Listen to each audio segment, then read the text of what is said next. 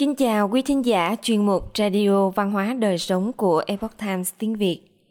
Hôm nay, chúng tôi hân hạnh gửi đến quý vị bài viết của tác giả Alice Newman do dịch giả hân hữu chuyển ngữ có nhan đề. Các nhà xã hội chủ nghĩa sử dụng các đoàn thể giáo viên để phá hoại giáo dục.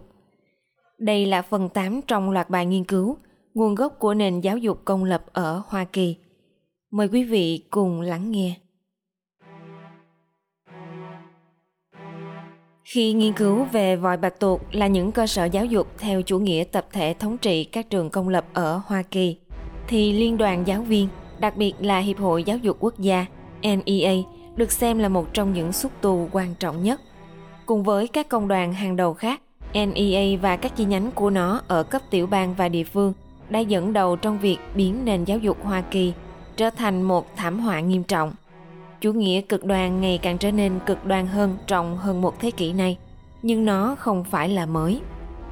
NEA đã phá hoại nghiêm trọng và phổ biến đến mức vào năm 2004, Bộ trưởng Giáo dục của Hoa Kỳ khi đó là Rod Page cũng đã mô tả công đoàn này là một tổ chức khủng bố.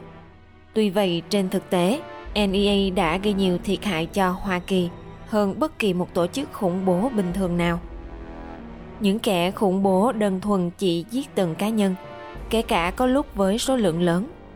Nhưng NEA và các tổ chức đồng minh của nó đã giết chết một quốc gia, quốc gia vĩ đại nhất, tự do nhất từng tồn tại. Trong khi những kẻ khủng bố phá hủy cơ thể con người, thì NEA muốn tiêu diệt tâm trí con người và quyền tự do. NEA được thành lập vào năm 1857 với tư cách là một hiệp hội chuyên nghiệp trong ít nhất một thế kỷ, công đoàn này hầu như không bận tâm đến việc che giấu mối quan hệ của lãnh đạo NEA với chủ nghĩa cộng sản, chủ nghĩa tập thể, chủ nghĩa xã hội, chủ nghĩa nhân văn, chủ nghĩa toàn cầu và các chủ nghĩa nguy hiểm khác, đe dọa quyền tự do cá nhân. Công đoàn này cũng không né tránh các cuộc tấn công mạnh mẽ vào Hoa Kỳ, hệ thống thị trường tự do, cơ đốc giáo, gia đình và tự do giáo dục. Có lẽ cuốn sách năm 1984 NEA Con ngựa thành Troy trong nền giáo dục Hoa Kỳ của tiến sĩ Samuel Blumenfeld đã vạch trần rõ ràng về NEA. Cuốn sách tập hợp những ví dụ và tài liệu tham khảo để chứng minh rằng trái với sự lầm lẫn phổ biến, vốn cho rằng chủ nghĩa cực đoan của NEA là một hiện tượng mới xuất hiện. Thực chất các nhà lãnh đạo của công đoàn này đã biến giáo viên trở nên cực đoan để chống lại Hoa Kỳ trong ít nhất một thế kỷ. Kể từ khi bị những người cấp tiến tiếp quản một cách công khai vào đầu thế kỷ 20, NEA đã khiến các thành viên của mình không ngừng căm ghét chủ nghĩa tư bản, nhưng lại có thêm thiện cảm đối với chủ nghĩa xã hội. Lumenfeld viết, tuy nhiên, tổ chức này đã xấu xa từ trước đó. Từ năm 1857 đến nay, NEA chỉ sùng bái hai thánh nhân. Horseman, một quân nhân, và John Dewey, một nhà xã hội chủ nghĩa. Blumenfeld tiếp tục, đây là hai nhân vật quan trọng nhất trong công cuộc chính phủ tiết quản giáo dục. Các phần trước đã bàn luận sâu sắc về cả hai kẻ lật đổ này. Đến năm 1900, NEA tổ chức vận động hành lang cho sự can thiệp của liên bang vào giáo dục, vẫn chưa đóng vai trò đáng kể. Mặc dù ước tính có khoảng nửa triệu giáo viên công lập ở Hoa Kỳ vào thời điểm đó, nhưng NEA có ít hơn 2.500 thành viên. Tuy nhiên, một khi những người cấp tiến nắm quyền kiểm soát, nó đã trở thành một bộ giáo dục tìm cách ban hành và kiểm soát chính sách giáo dục trên toàn quốc. Thay thế tự do bằng chủ nghĩa tập thể. Cuốn sách của Blumenfeld kể chi tiết rằng, một khi những người cấp tiến đã hoàn toàn nắm quyền kiểm soát NEA thì sẽ không còn bất kỳ sự cản trở nào đối với việc công khai thúc đẩy chủ nghĩa tập thể chiến thắng quyền tự do thông qua hệ thống trường học. Tại cuộc họp thường niên của NEA vào năm 1934, Wheeler Givens, người sắp được bổ nhiệm làm thư ký điều hành của công đoàn, đã đề trình một chương trình nghị sự. Givens tuyên bố cần phải thực hiện nhiều thay đổi mạnh mẽ, tự do kinh tế đang hấp hối, cần phải bị tiêu hủy hoàn toàn – và tất cả chúng ta, bao gồm cả chủ sở hữu, phải chịu sự kiểm soát của xã hội ở mức độ cao. Chức năng chính của nhà trường là định hướng xã hội cho cá nhân và khiến cá nhân ấy hiểu về quá trình chuyển đổi sang một trật tự xã hội mới. Ông cũng kêu gọi quốc hữu hóa tất cả các ngành công nghiệp để vận hành vì lợi ích của người dân.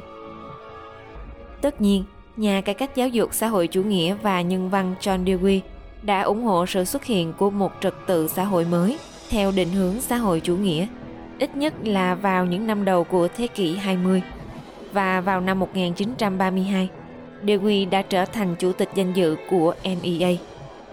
Ngay sau năm, Dewey và một số người trong nhóm của ông đã soạn thảo và ký tên vào tuyên ngôn nhân văn đầu tiên. Một văn bản tôn giáo kỳ quái phủ nhận Chúa một cách trơ trẽn, nhưng lại chấp nhận chủ nghĩa tập thể và chủ nghĩa xã hội một cách đáng hổ thẹn. Tôn giáo toàn trị này cuối cùng đã được truyền bá rộng rãi trên khắp Hoa Kỳ, trong các trường công lập cơ đốc giáo. Dewey từng đến thăm Liên Xô và viết các bài báo ca ngợi những điều tốt đẹp của chế độ chuyên chế tàn bạo này. Ông quan tâm đến giáo dục chủ yếu là để thúc đẩy hệ tư tưởng độc tài và ngụy thần học của ông ta. Và mặc dù ông ta kiên quyết rằng các trường học không được dạy cơ đốc giáo, nhưng ông ta lại hoàn toàn ủng hộ tôn giáo của mình trong lớp học. Trên thực tế, ông tin rằng điều cần thiết là phải tạo ra trật tự xã hội mới. Các trường học của chúng ta đang thực hiện một công trình tôn giáo vô cùng quan trọng. Ông viết trong bài luận năm 1907, tôn giáo và trường học của chúng ta, họ đang thúc đẩy sự đoàn kết xã hội mà từ đó sự đoàn kết tôn giáo chân chính cuối cùng sẽ phát triển. Đức tin bất diệt, chúng ta thấy đang biến mất. Một phần trọng trách của con người là làm việc để biến đổi tất cả các công cụ thiết thực của giáo dục cho đến khi chúng hài hòa với những lý tưởng này. Từ những năm 1920 trở đi, loại tuyên truyền vớ vẩn về tôn giáo, chính trị và giáo dục này của Dewey đã tràn ngập trên các trang của tạp chí NEA. Bài viết của Dewey trên ấn phẩm hàng đầu của NEA đã tiếp cận nhiều giáo viên hơn bất kỳ ý tưởng nào khác. Nó liên tục ca ngợi các phẩm chất của chủ nghĩa tập thể và hệ thống Liên Xô giết người hàng loạt, trong khi bôi nhọ Hoa Kỳ và nền giáo dục truyền thống của Hoa Kỳ. Dewey đặc biệt yêu chuộng chương trình đào tạo của Liên Xô, vốn giả danh là một hệ thống giáo dục. Các bài luận của ông trên tạp chí NEA và các ấn phẩm khác nhau như New Republic, Tân Cộng Hòa đã tiết lộ điều đó. Tuy nhiên, vì những cách chơi chữ xảo quyệt, nhiều người Hoa Kỳ vẫn không để ý đến sự nguy hiểm này. Một trong những cách tuyên truyền rất hiệu quả của Dewey nhân danh chế độ chuyên chế là ông ta đánh lừa độc giả – bằng cách sử dụng các từ dân chủ và chủ nghĩa xã hội thay thế lẫn nhau. Dewey bị cuốn vào âm mưu của Liên Xô đến nỗi trước khi trở thành chủ tịch danh dự của NEA. Ông từng là phó chủ tịch và là một trong những giám đốc đầu tiên của Hiệp hội quan hệ văn hóa Hoa Kỳ với Nga. Tổ chức độc tài này do Liên Xô thành lập ở Hoa Kỳ vào năm 1927, vốn chủ yếu tham gia vào việc gửi sinh viên, giáo sư và giáo viên đến Liên Xô để truyền thụ tư tưởng cộng sản và đưa các chuyên gia Liên Xô đến Hoa Kỳ để đào tạo các nhà giáo dục Hoa Kỳ. Không có gì ngạc nhiên khi NEA luôn sẵn lòng và háo hức làm việc với các công đoàn ở các quốc gia nô lệ của Đông Âu và Mỹ Latin, bao gồm cả các công đoàn giả do chế độ Xô Viết tạo ra. Điều này vẫn xảy ra bất chấp những lời chỉ trích gay gắt từ những người bất đồng chính kiến ở Liên Xô và ngay cả Liên đoàn Giáo viên Hoa Kỳ – AFT, một liên đoàn giáo viên lớn và quan trọng khác. Cây viết thường xuyên nhất trên tạp chí NEA trong suốt những năm 1930 và 1940 là nhà xã hội chủ nghĩa Stuart Chase. Ông đã viết cho cơ quan tuyên truyền chính thức của NEA, kêu gọi chính phủ Hoa Kỳ tiếp quản lĩnh vực nông nghiệp, ngân hàng, tín dụng, vân vân, rằng chủ nghĩa tập thể với chủ nghĩa cá nhân từ lâu đã không còn là một ẩn đố mà câu hỏi là loại chủ nghĩa tập thể ấy là gì? Trong một cuộc phỏng vấn vào năm 1956 với tờ Los Angeles Times, cựu giáo viên cũng là người thoái đảng Cộng sản Bella Dodd đã gây chấn động dư luận. Bà nói, Đảng Cộng sản muốn sử dụng công đoàn giáo viên cho các mục đích chính trị bất cứ khi nào có thể. Và nói thêm rằng, những người cộng sản trong công đoàn đều ủng hộ nền giáo dục cấp tiến lấy cảm hứng từ Dewey. Hầu hết các chương trình mà chúng tôi vận động, NEA đều sẽ thực hiện ngay trong năm tới hoặc tương tự vậy.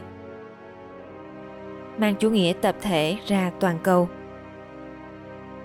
Ngoài việc lan truyền chất độc chủ nghĩa tập thể vào tâm trí trẻ em trên khắp Hoa Kỳ thông qua các trường công lập, NEA cũng tiến hành một chiến dịch hiệu quả để truyền bá hệ thống giảng dạy này trên toàn thế giới. Thật vậy, Công đoàn là một trong những tổ chức đầu tiên công khai quảng bá ý tưởng về một hội đồng giáo dục toàn cầu để kiểm soát mọi trường học trên hành tinh.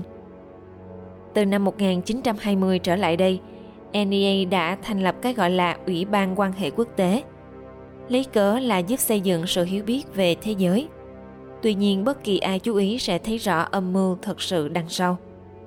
Phản ứng trước việc thành lập một liên minh chính thức của chính phủ Hoa Kỳ với chế độ độc tài tàn bạo của đảng Cộng sản đang nô dịch Liên Xô.